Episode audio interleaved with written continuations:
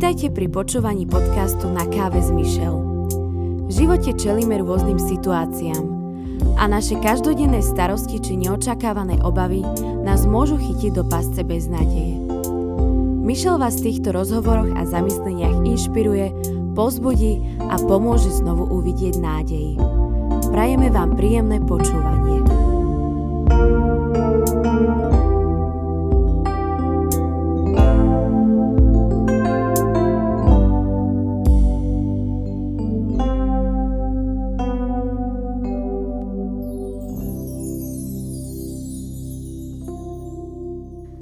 Tu ďalšia epizóda podcastu Na káve s Michel a rada by som vás dnes previedla po jednej uličke, ktorú podľa mňa všetci veľmi dobre poznáme, už sme sa po nej prechádzali. Možno mnohí z nás sa aktuálne po nej prechádzajú a nie je to veľmi príjemná ulička, pretože sa volá vyčerpanie.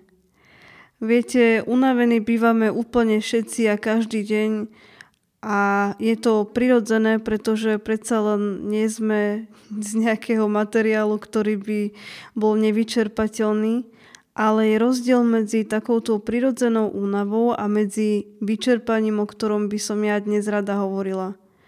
Pretože takéto vyčerpanie, ktoré už je za hranicou, je nielenže nebezpečné pre náš emocionálny aj fyzický život, ale jednoducho nie je to ten spôsob života, ktorý by sme mali žiť. Ako teda spoznáme, že sme vyčerpaní, tak ja musím povedať, že nič, čo hovorím v týchto podcastoch a ani v budúcnosti čokoľvek, čo budem hovoriť, nič nie je také, že by som si tým sama neprešla. Takže aj tieto také ako keby príznaky vyčerpania som si zažila na vlastnej koži.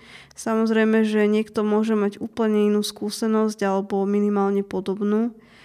Ale čo sa týka fyzických prejavov, tak tie sú také, že človeka boli celé telo úplne z nejakého nevysvetliteľného dôvodu, že nie ste chorí, nemáte chrípku, nemáte teplotu, ale boli vás celé telo, ruky, nohy, neviete čo s tým. Alebo je to taká, taký ten pocit, že je taká únava, že keď si okamžite teraz nelahnem, tak asi niekde pri chôdzi spadnem alebo, alebo to už ďalej nezvládnem, je človeku nevoľno na zvracanie. A medzi tie emocionálne prejavy, tak jasné, že čím viac je človek vyčerpaný, tak tým viac je emotívnejší. U mňa sa veľmi hlasilo slovo v takýchto chvíľach podráždenosť a dokáže ma nahnevať aj taká obyčajná otázka, že či chcem čaj, alebo ako sa mám, alebo čo práve robím. A to sú nevinné otázky, dokonca veľmi pekné, lebo signalizujú, že niekto má o vás záujem, ale v tej chvíli nedokážete premyšľať racionálne. Jednoducho ste len emotívni, lebo za vás hovoria emócie. No a čo teda s tým, keď sme vyčerpaní, tak ja nechcem teraz povedať, že život je nejaká hra, že teraz keď si povieme nejaké pravidlá a budeme sa nimi riadiť, že za prvé, za druhé, za tretie, tak úplne to bude úžasné a presne takto to vždy funguje, jasné, že nie. Ale berme to skôr ako nejaké také možno odporúčania alebo typy alebo, alebo niečo zažité, s čím sa s vami chcem podeliť. Veľmi dôležitá vec, čo sa týka vyčerpania, je, že aby sme si to dokázali vôbec priznať. Lebo sme tak možno aj nejakým spôsobom tlačení, alebo, alebo si aspoň myslíme, že sme tlačení k tomu, že nikdy sa nemôžeme cítiť zle, že nikdy nemôžeme pocítiť nejakú slabosť, pretože je slabé byť slabý. Ale v skutočnosti to tak vôbec nie je. A keď sme vyčerpaní, tak je to úplne v poriadku, pretože sme ľudia z mesa a kosti. Naše tela sú pominutelné a takto jednoducho občas je. A keď si to nepriznáme, tak s tým ani nebudeme môcť jednať a to bude veľká škoda, pretože potom sa s tým budeme len trápiť a budeme sa v tom utápať. Niekedy je ten spôsob, ako sa z toho vyčerpania dostať, tak veľmi jednoduchý, že by sme ho možno nazvali až primitívnym. Poviem príklad jedného muža z Biblie, ktorý sa volal Eliáš. Bol to taký prorok, duchovne silný, neviem ako vyzeral fyzicky, ale, ale vnútorne určite bol silný, pretože hovoril k Izraelitom také veci, ktoré neboli veľmi príjemné, mal nejaké posolstva od Boha a v jednom období mal problémy s istou ženou. Nie také, že by to bolo problém romantického charakteru, ale jednoducho iné problémy. A v Biblii čítame, že bol veľmi zle naladený, až, až to hraničil s takou depresiou, že, že mal také veľmi smutné myšlienky, možno niekto by povedal dokonca až samovražedné.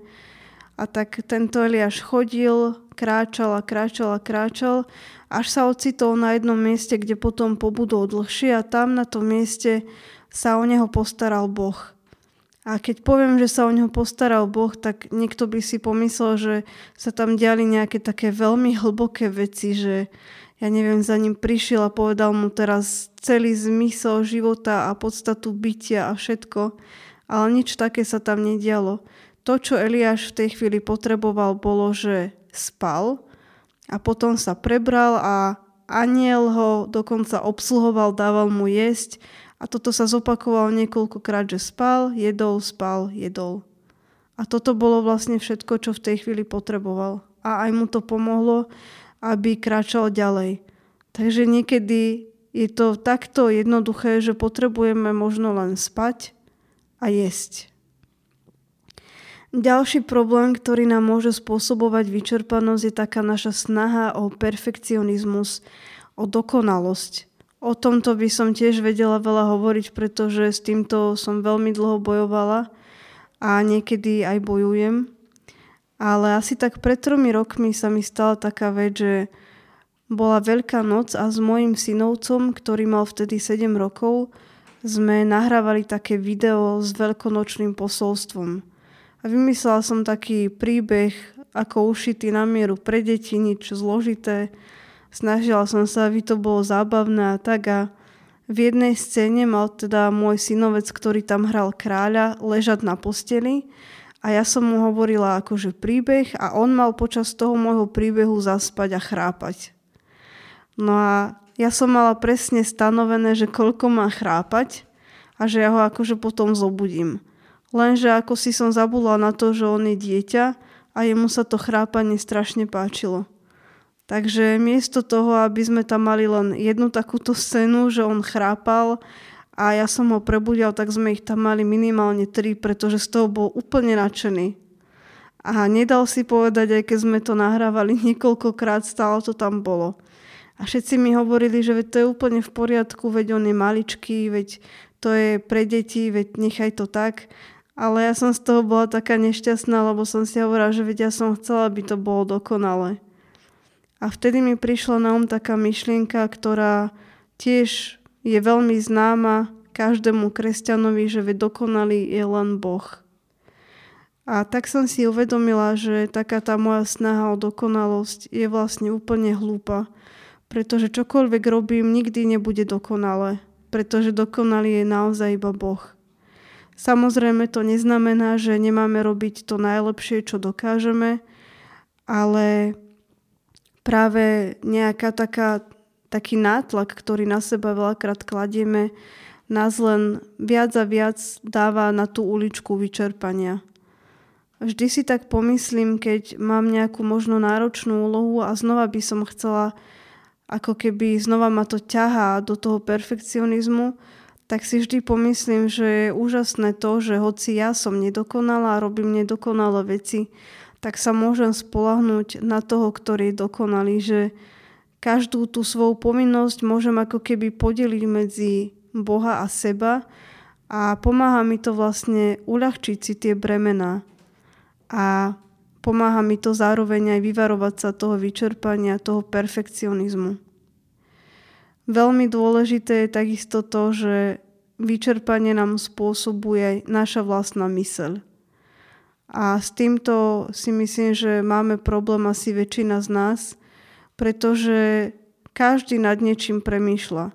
Ja napríklad som veľmi kreatívna, pretože pracujem v kreatívnej oblasti a stále vyhľadávam nejaké námety, nejaké inšpirácie, nejaké príbehy A je to veľmi ťažké, pretože aj po pracovnej dobe mi tá mysel stále nejakým spôsobom sa krúti a krúti a hľadá stále niečo a ja to nedokážem vypnúť. Ale nemusí to byť len to.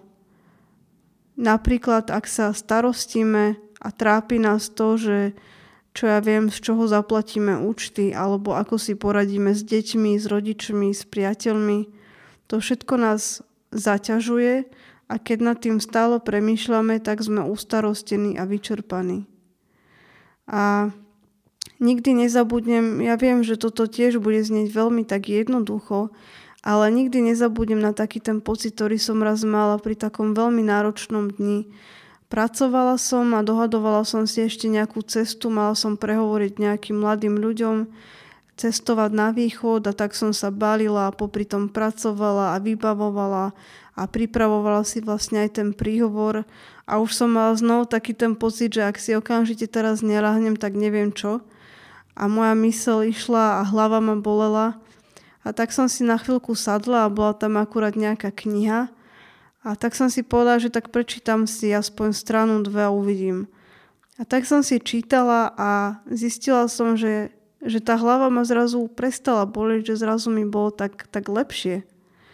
A bolo to preto, lebo moju mysel som prestala zaťažovať aspoň na okamih.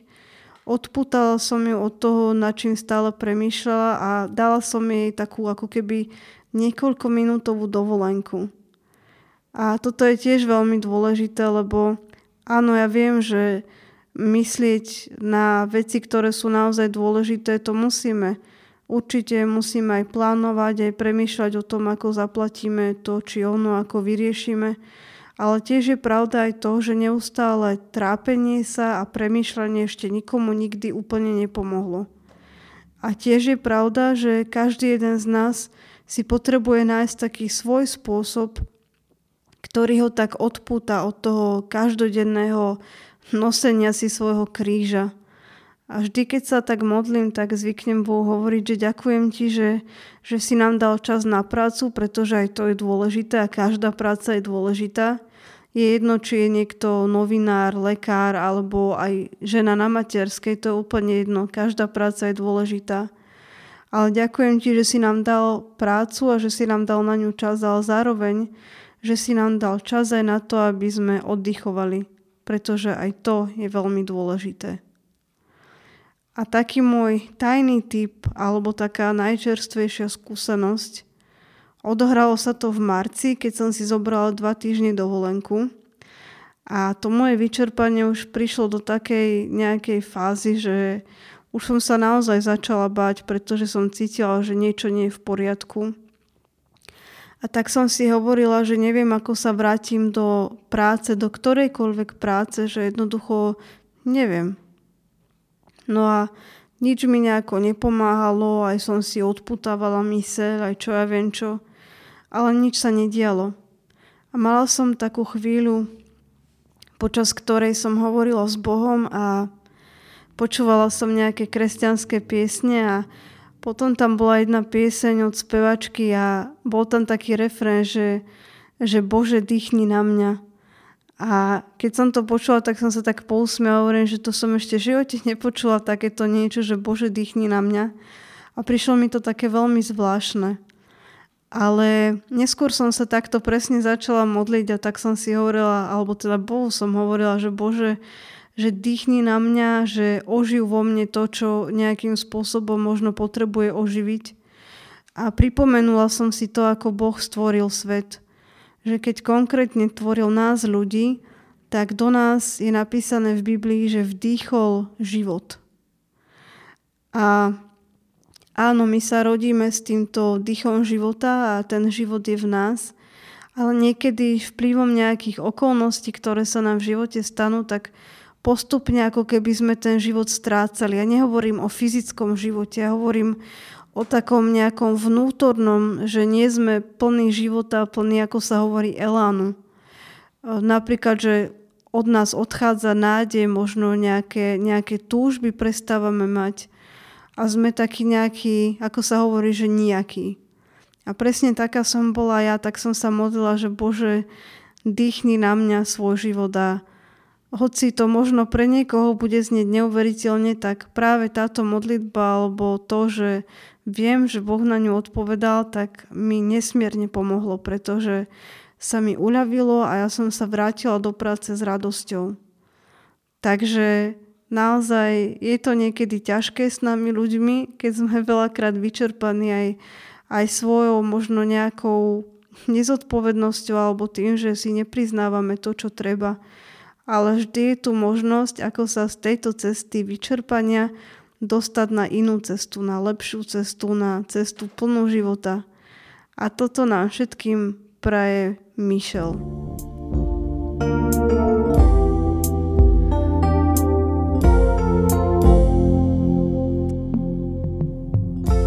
Sme radi, že ste si vypočuli podcast Na káve s Michel.